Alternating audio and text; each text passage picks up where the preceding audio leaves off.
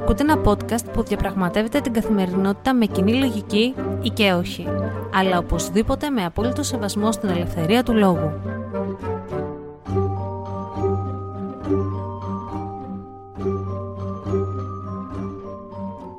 Καλημέρα σας ή καλησπέρα σας, γιατί δεν ξέρω τι ώρα ακούτε αυτό το επεισόδιο. Είμαι η Αναστασία και καλώς ήρθατε σε ένα podcast του Common Sense Diary.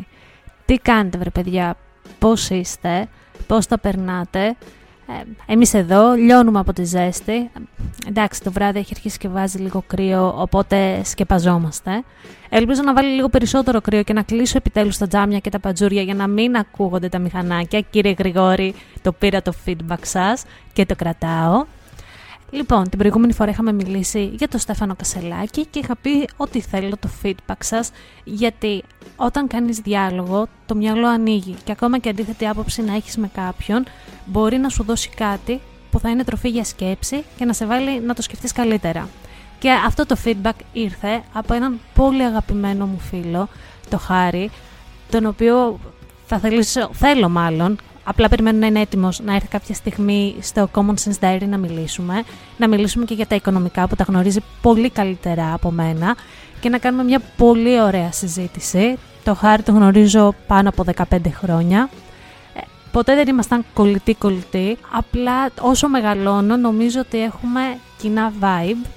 Χάρη σου στέλνω μια μεγάλη αγκαλιά και πολλά πολλά φιλιά. Τι μου είπε λοιπόν ο Χάρης και θα διαβάσω το σχόλιο του αυτούσιο. Λοιπόν, σχετικά με το θέμα Κασελάκης. Ταπεινή μου γνώμη είναι πιο σόφρο να δώσουμε χρόνο σε ένα νέο πολιτικό που μπήκε στα βαθιά. Ναι, κάνει λάθη, αρκετά, αλλά αυτά τα λάθη δεν επηρεάζουν τη ζωή μας, σε αντίθεση με άλλους πολιτικούς που έχουν κάνει τα χίλια μύρια, όσα και κάνουν ακόμα και ο χρόνος που ασχολείται κάποιος μαζί τους είναι ελάχιστος. Επίσης, θα σου πω το εξής. Ένας ομοφυλόφιλος άντρας, νέος, που προσπαθεί σε μια κλειστή κοινωνία να καταλάβει τι του γίνεται, μόλις το καταλάβει, αποκηρύσει τον εαυτό του σε όλα τα επίπεδα σχεδόν. Και αυτό ήταν κάτι που δεν είχε περάσει καν από το μυαλό μου και έχει μεγάλο δίκιο. Ένας άνθρωπος που δεν έχει αποδεκτεί τη σεξουαλικότητά του γιατί η κοινωνία δεν του επιτρέπει να την αποδεχτεί, είναι λογικό να αποκηρύσει τον παλιό του εαυτό.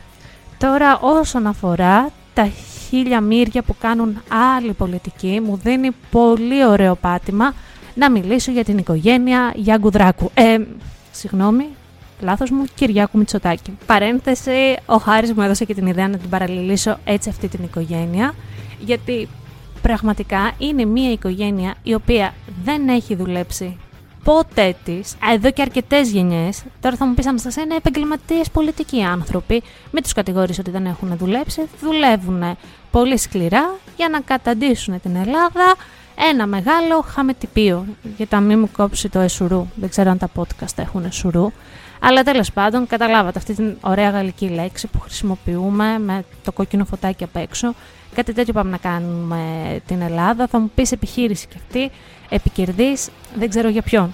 Για τις τσατσάδες ή για μας που δουλεύουμε μέσα σε όλο αυτό το χαμετυπίο. Και θα αναφερθώ στο νέο φορολογικό νομοσχέδιο που αφορά τους ελεύθερους επαγγελματίες στο οποίο με πολύ απλά λόγια και έτσι όπως το κατάλαβα προσπαθεί η κυβέρνηση να κάνει τους ελεύθερους επαγγελματίες κλέφτες γιατί πάνω από 40.000 ευρώ το χρόνο ο συντελεστής φορολόγησης είναι 44%. Τα 40.000 ευρώ το χρόνο για έναν ε, επαγγελματία μπορεί να είναι πολλά, μπορεί να είναι και λίγα, ανάλογα με τη δουλειά που κάνει, ανάλογα με τους τζίρους που έχει. Για παράδειγμα, παιδιά τα οποία είναι τεχνικοί και τρέχουν sites και σχεδιάζουν και γράφουν κώδικες και είναι ελεύθεροι επαγγελματίες σε αυτό, τα 40.000 ευρώ λόγω του κόστους εργασίας τους και της τεχνογνωσίας τους μπορεί να είναι και λίγα. Θα μου πεις Αναστασία, εμάς δεν μας ενδιαφέρει γιατί είμαστε μισθωτοί, παίρνουμε έναν μισθό, ε, ο φόρος στους μισθούς μας είναι σταθερός, δεν αλλάζει, μου δίνει μια σταθερότητα, θα πάω και σε αυτό. Γενικότερα δεν μπορείς να στερήσεις τα όνειρα σε κάποιον να θέλει να κάνει ένα ελεύθερο επάγγελμα και να θέλει να είναι ο εργοδότης του εαυτού του, το αφεντικό του εαυτού του και το κλείνω εκεί. Τι λέει λοιπόν όμως το καινούριο νομοσχέδιο; Επειδή ήξερε ότι πολλοί φοροδιαφεύγουν για τον απλό λόγο ότι οι συντελεστές είναι τόσο υψηλοί και όχι μόνο πάνω από τα 40 χιλιάρικα, νομίζω και από τα 25.000 μέχρι τα 40.000 είναι πάρα πολύ υψηλοί. Νομίζω ότι μέχρι 10.000 είναι 9% και μετά αρχίζει και ανεβαίνει ο συντελεστής φορολόγησης με γεωμετρική πρόοδο. Πολλοί λοιπόν δεν κατέβαλαν το ΦΠΑ, το οποίο είναι στα 24% γιατί συνέφερε και τον πελάτη να μην πληρώσει το 24% και να έχει την ίδια υπηρεσία με λιγότερα χρήματα, αλλά δεν συνέφερε και τον επιχειρηματία γιατί ήθελε να δείχνει όλο μικρότερα έσοδα. Το κράτος αυτό λοιπόν, επειδή είμαστε και Ελλάδα και όλοι ξέρουμε ότι όλοι φοροδιαφεύγουμε, είπε όχι, ξέρω ότι φοροδιαφεύγεις και θα σε τιμωρήσω και έβαλε ένα τεκμήριο στα 10.920 ευρώ όπου εάν κάποιος επιχειρηματίας για τους χύψη λόγους, ελεύθερος επαγγελματίας μάλλον, για τους χύψη λόγους πέσει κάτω από αυτό το νούμερο, κάτω από αυτό το χρηματικό ποσό, κάτω δηλαδή από τα 10.920, θα πρέπει να αποδείξει γιατί έπεσε.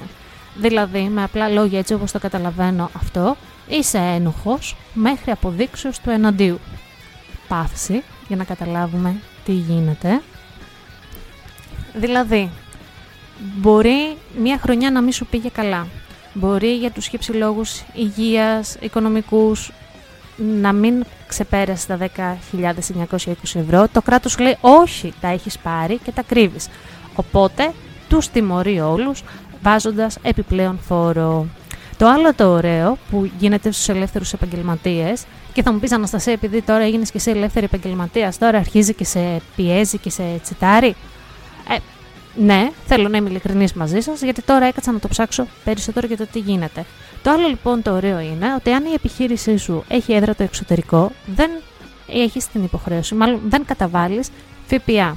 Δεν χρεώνεις δηλαδή με ΦΠΑ. Έρχεσαι εσύ, έχω εγώ την έδρα μου στη Βουλγαρία, στη Ρουμανία και μου λες Αναστασία θέλω 100 κιλά φράουλες.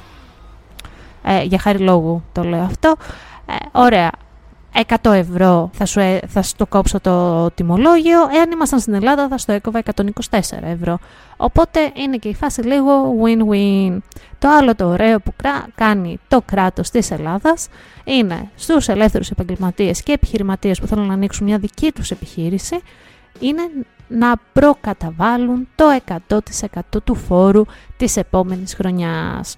Και πώς γίνεται αυτό; Από τη φορολογία της προηγούμενης. Για παράδειγμα, αν έχεις φορολογηθεί 10.000 ευρώ την προηγούμενη χρονιά, πρέπει και για την επόμενη να τα προκαταβάλεις. Και αν εσύ ε, βγάλεις σαν φορολογία λιγότερα χρήματα τη χρονιά που έχεις προκαταβάλει το φόρο, θα σου πει το κράτος, θα επιστρέφω πίσω. Δηλαδή έχουμε έναν κύκλο, έναν παύλο κύκλο, όπου το κράτος τα παίρνει μπαμ τα λεφτά του, ενώ εσύ για την επόμενη χρονιά δεν έχεις βγάλει ούτε ένα ευρώ. Αν αυτό δεν σας τεινάζει το, το μυαλό, δεν ξέρω τι μπορεί να μας το τεινάξει. Και πάλι δεν είμαι οικονομολόγος, δεν σκαμπάζω πολλά από αυτά και είναι η καθαρά προσωπική μου γνώμη για το έτσι όπως τα βλέπω τα πράγματα. Αυτό όσον αφορά τους ελεύθερους επαγγελματίες και πάμε λίγο και στους εργαζόμενους που θα πω την άποψή μου, τη γνώμη μου, σύμφωνα με αυτά που βλέπω. Είμαι στο facebook σε ένα group Thank you Next για εργοδότες. Παιδιά, δεν μπορείτε να φανταστείτε τι διαβάζω εκεί μέσα για το τι βασανιστήρια περνάνε οι περισσότεροι από τους εργαζόμενους. Εντάξει, είναι και κάποια post τα οποία λες OK, okay, κατέβα από το ροζ σύννεφό σου και έλα στην πραγματικότητα. Δεν είναι όλα τόσο τραγικά όσο τα βλέπεις, αλλά είναι και κάποια τα οποία δεν τα χωράει ο νους μου. Από άδειε μητρότητας.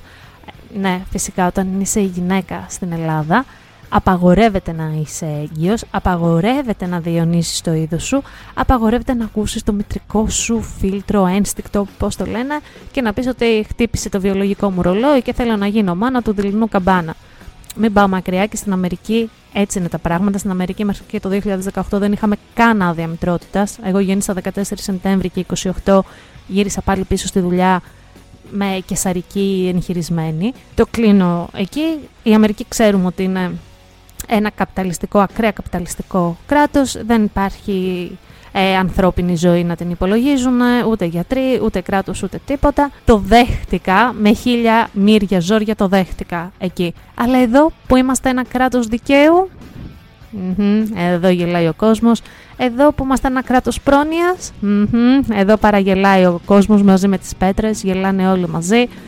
Εδώ τι γίνεται; Ε, για αρχή δεν είμαστε στην ουσία ένα κράτος δικαίου. Αυτό καταλαβαίνω. Αυτό είχα ζήσει και εγώ στην Ελλάδα και όχι μόνο από την κυβέρνηση Μητσοτάκη και από την κυβέρνηση Τσίπρα. Ούτως ή άλλως ε, ήμουν από αυτούς που ψήφισαν τον Αλέξη Τσίπρα τις δύο πρώτες φορές μέχρι και το δημοψήφισμα. Εντάξει, μετά κατάλαβα τη φόλα που έφαγα και έφυγα για Αμερική. Θα μου πεις αν σας είσαι κλόουν τεράστιος. Ναι, είμαι κλόουν τεράστιος γιατί ψήφισα ΣΕΡΙΖΑ και μετά σηκώθηκα και έφυγα. Αλλά δεν είμαστε ένα κράτος δικαίου. Θέλουμε να λέμε ότι είμαστε, αλλά δεν είμαστε. Γιατί το κράτος δεν μας προστατεύει πουθενά. Το κράτος δεν υπερασπίζεται τα δικά μας δικαιώματα. Και αν υπερασπίζεται τα δικαιώματα των συνταξιούχων, το, που τους ε, έδωσε ειδικά στις συντάξεις των δημοσίων υπαλλήλων, τις ανέβασε και αν υπερασπίζεται τα δικαιώματα των ηλικιωμένων ή των πιο αδύναμων ομάδων που δεν ισχύει αυτό το ξέρουμε, εάν, εάν το κάνει, για το δυναμικό της, το ανθρώπινο δυναμικό που πρέπει τώρα να χτίσει και τώρα πρέπει να σηκώσει τη χώρα στους ώμους της, τι κάνει. Και εδώ θέλω να κλείσω αυτή την, ε, τη λογοδιάριά μου, να πω το, τα δικά μου άγχη που τα μοιράζομαι μαζί σας, που μπορεί να λέω και βλακίες, πραγματικά είμαι εδώ για να ακούσω τη γνώμη σας, να, να μου πείτε. Θα βάλω ένα βιντεάκι που πάλι μου έστειλε ο φίλος μου ο Χάρης. Αχ, Χάρη, ε, νομίζω ότι θα σε βάλω ε, επιστημονικό συνεργάτη του podcast αυτού με τα πόθεν έσχες όλων των πολιτικών αρχηγών.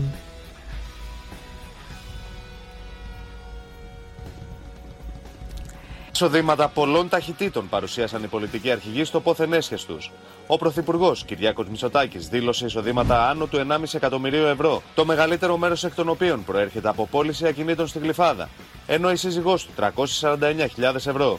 Οι καταθέσεις τους σε τράπεζες φτάνουν το 1.291.000 ευρώ, το πρωθυπουργικό ζεύγο συμμετέχει σε ιδιοκτησία 33 ακινήτων σε Αττική και Κυκλάδες, βοσκοτόπια και αγροκτήματα στην Κρήτη, αλλά και μία μονοκατοικία της κυρίας Γκραμπόφσκη στο Ηνωμένο Βασίλειο. Ο πρώην πρόεδρος του ΣΥΡΙΖΑ, Αλέξης Τσίπρας, δηλώνει εισόδημα ύψος 70.398 ευρώ, ενώ η σύντροφός του Μπέτι Μπαζιάννα 23.000 ευρώ. Η σύντροφος του Αλέξη Τσίπρα διατηρεί τραπεζική θηρίδα που άνοιξε το 2013 ενώ οι συνολικές καταθέσεις του ζεύγους ξεπερνούν τα 167.000 ευρώ. Η ακίνητη περιουσία τους παραμένει σταθερή.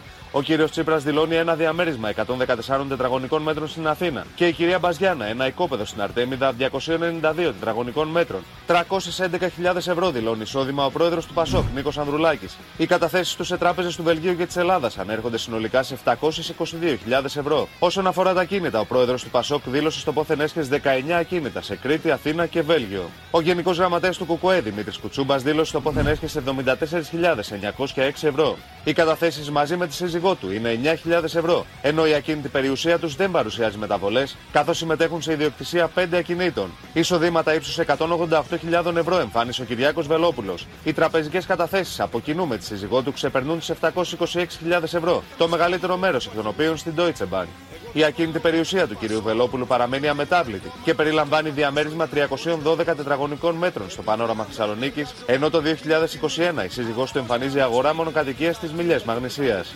Η ζωή Κωνσταντοπούλου δήλωσε εισοδήματα ύψους 33.363 ευρώ, ενώ οι καταθέσεις της ανέρχονται σε 26.796 ευρώ. Η ίδια εμφανίζει 8 εγγραφές σε ακίνητα στην Αθήνα και την Εύβοια. Δεν ξέρω για εσά, αλλά η ψαλίδα μου φάνηκε τεράστια μεταξύ των πολιτικών αρχηγών και ο Νό νοήτο σε αυτό και πάλι ξαναλέω από μια οικογένεια η οποία δεν έχει δουλέψει ποτέ στη ζωή της για τρεις γενιές τώρα συν. Είναι απλά επαγγελματίες πολιτικοί. Χάρα στο κουράγιο μας και ας συνεχίσουμε. Και αλλάζοντας θέμα λοιπόν, να πούμε και κάτι πιο ευχάριστο. Την προηγούμενη Κυριακή έγινε ο μαραθώνιος της Νέας Υόρκης, που ζήλεψα πάρα πολύ που δεν ήμουν εκεί. Δυστυχώς δεν είμαι πολύ γρήγορη δρομέας, οπότε δεν μπορώ να πιάσω τους χρόνους που χρειάζονται ώστε να μπω να συμμετάσχω στον μαραθώνιο της Νέας Υόρκης και προσπαθώ με άλλους τρόπους, μέσω charity, να δω τι γίνεται και πώς είναι αυτό, να συμμετάσχω γιατί ένα από τα όνειρά μου είναι να τρέξω τους έξι μεγάλους μαραθωνίους του κόσμου για να πάρω το Marathon, Six Marathon Medal, κάπως έτσι λέγεται, οι οποίοι είναι Βοστόνη, Λονδίνο, Βερολίνο, Νέα Υόρκη, Σικάγο, Τόκιο. είμαι από αυτούς τους ανθρώπους που πιστεύουν ότι βλέπεις καλύτερα μια πόλη όταν την τρέχεις και την νιώθεις και καλύτερα. Ελπίζω κάποια στιγμή να το καταφέρω στη ζωή μου. Μπορεί να είμαι από αυτές τις γιαγιάδες, τις 70 που βλέπουμε τώρα στους μαραθωνίους που τερματίζουν και να το καταφέρω τότε. Απλά θέλω να το μοιραστώ μαζί σας. Και την επόμενη Κυριακή είναι ο μαραθώνιος της Αθήνας, ο κλασικός, που σαν βόδι, και εδώ θέλω να με βρίσω, σαν βόδι, δεν δήλωσα συμμετοχή γιατί πίστευα ότι έχω χρόνο. Ο χρόνος μου προσπέρασε και τον πήγα εγώ κυρία να δηλώσω. Είχαν κλείσει οι συμμετοχές. Οπότε κάνω ένα χρόνο υπομονή, να κάνω και σωστή προετοιμασία γιατί κακά τα ψέματα μόνο χρόνο και προετοιμασία δεν είχα εδώ πέρα στο χωριό και να πάμε του χρόνου δυναμικά. Και θέλω να σας πω ότι όσο δύσκολο και να φαίνεται ένας μαραθώνιος, δεν μπορείτε να καταλάβετε τι απόλυτη ευτυχία θα νιώσετε όταν το τερματίζετε. Και διάβασα και ένα sign, μια ταμπέλα που είχαν οι Νιουιορκέζοι γιατί κάνουν μεγάλο πάρτι για το μαραθώνιο για να δώσουν ε, support, υποστήριξη, εν ψύχωση στους δρομείς που έλεγε «The pain is temporary, but talking about the marathon is forever». Δηλαδή ο πόνος είναι προσωρινός, αλλά το να μιλάς για ένα μαραθώνιο θα διαρκέσει για πάντα. Ε, θα ήθελα να μου πείτε τη γνώμη σας σχετικά με όλο αυτό που γίνεται με την οικογένεια Γιαγκουδρα... ε, Κυριάκου Μητσοστάκη με όλο αυτό το μπάχαλο που γίνεται στην Ελλάδα πλέον γίνεται παγκόσμιο το μπάχαλο δεν ξέρεις από πού να το πιάσεις και από πού να το αφήσεις. και φυσικά για τα όνειρά σας έχετε βάλει εσείς ένα στόχο ζωής που θέλετε να τον καταφέρετε κάποια στιγμή ε, όπως καταλάβατε η συνέντευξη που σας είχα τάξει δεν θα είναι σε αυτό το επεισόδιο γιατί έχουν γίνει πάρα πολλά πράγματα στην καθημερινότητά μας, τα βλέπουμε κάθε μέρα αλλά θα ηχογραφηθεί αύριο πέμπτη, το λέω, και θα είναι στο επόμενο επεισόδιο.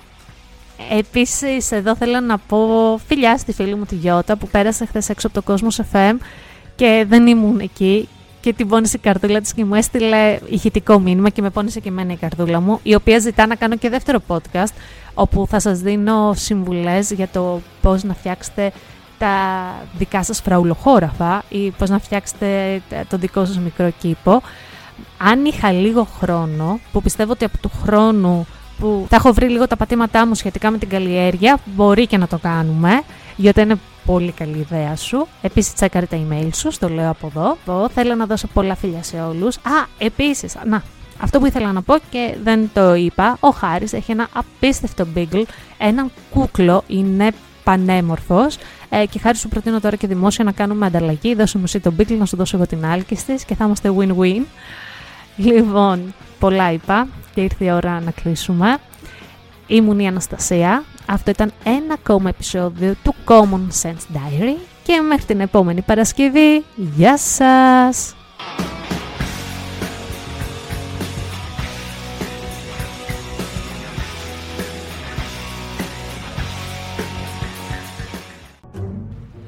Αυτό το podcast βγαίνει κάθε Παρασκευή στις 7 η ώρα το απόγευμα, ώρα Ελλάδος και μπορείτε να το βρείτε στο Spotify, Apple Podcast ή Google Podcast. Μπορείτε να μας ακολουθήσετε στο λογαριασμό μας στο Instagram common κάτω παύλα sense κάτω παύλα diary όπου περιμένουμε τις απόψεις σας αρκεί να γίνονται με σεβασμό και να έχουν επιχειρήματα.